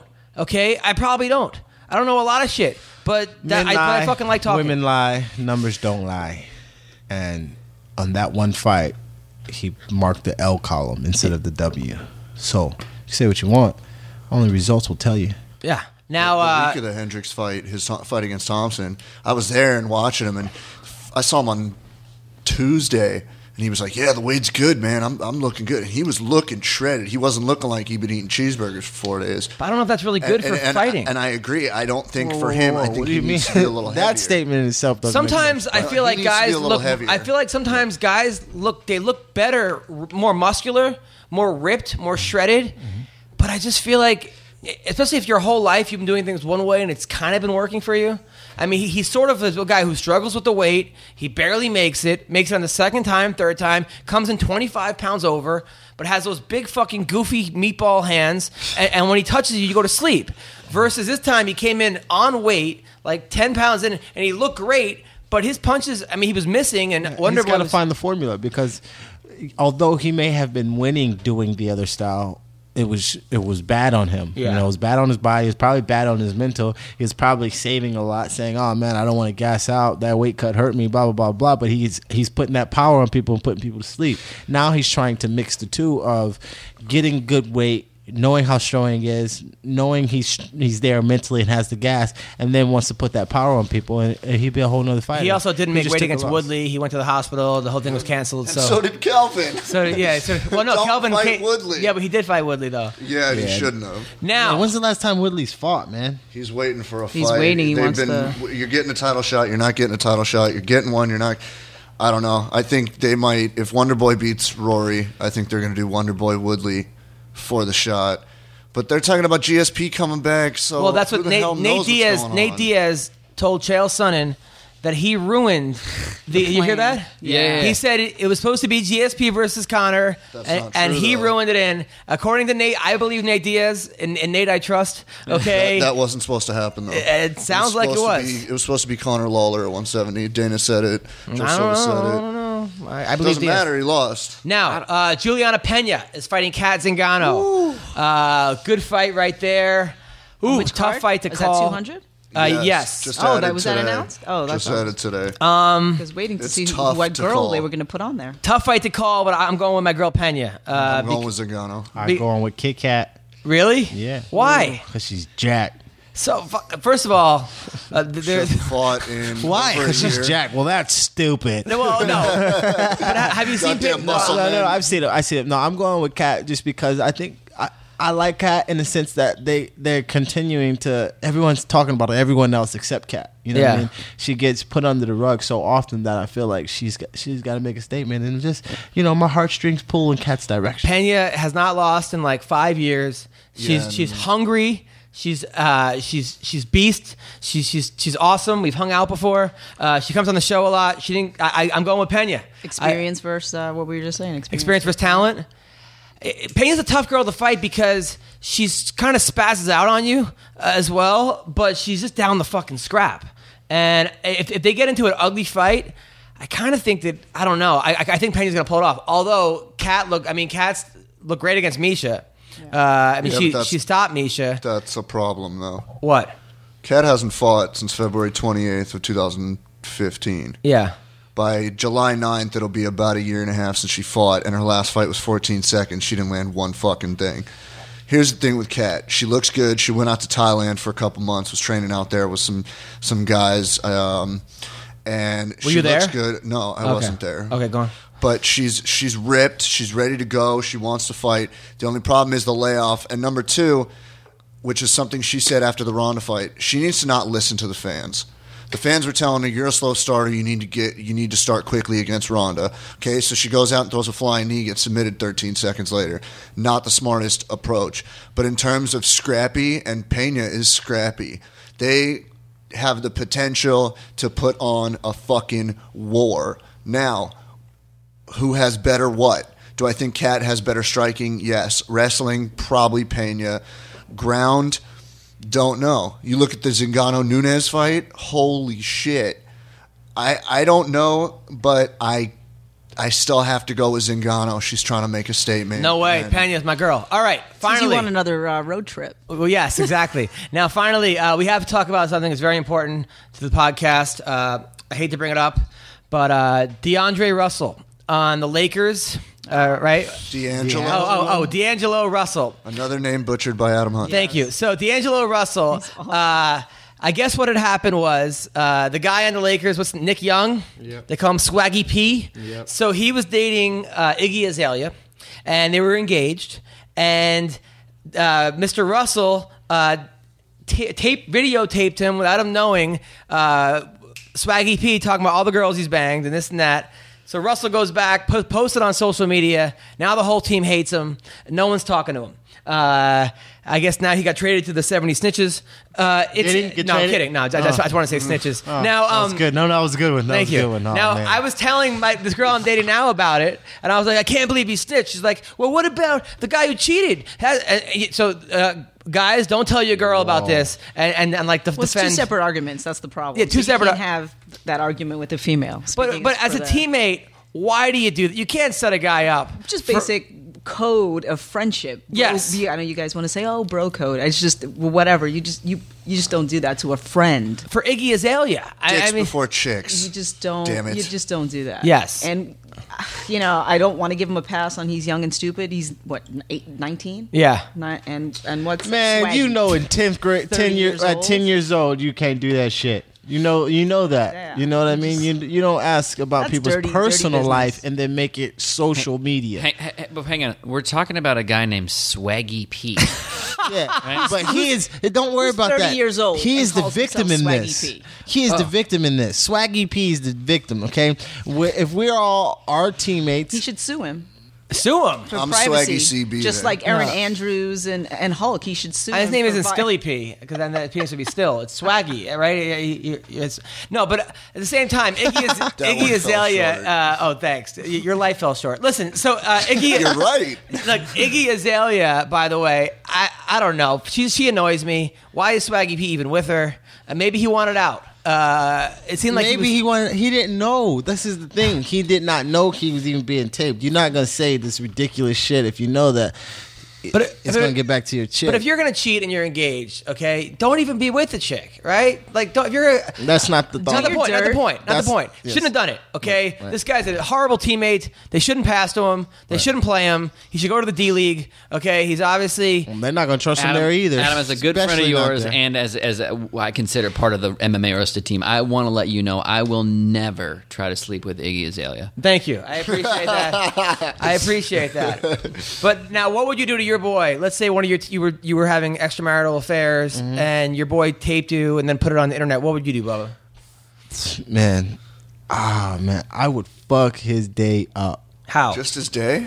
Yeah, Week, well, month, no, year? he'd be no, his day would be ruined for whatever plans he had after the moment I saw him are ruined for that day, and of course his week would be ruined as well. Right. But um, I, I'm going to be mad at him, of course. I'm al- I'm also going to look myself in the mirror and, and, and then you know take a take a second look at what I'm doing with my life because if it costs me what I what I would assume cost Nick Young a relationship, I don't know if Nick, if, if, if Ziggy is still with it. Yeah. Yeah, but I, I think they'll stay together or whatever. But if it costs him uh, his relationship, and I mean, I would just go ballistic on him. I don't care if it wasn't marital relationship. If it was me talking about how I used to party in college, um, and and and say you're videotaping me and I don't know about it, and you post it online, it doesn't cost me anything. I'm still gonna fuck you up for my privacy for my Right. privacy part for Yeah. for the fact that that's disrespectful. You don't. You don't John, have you ever that. been cheated on?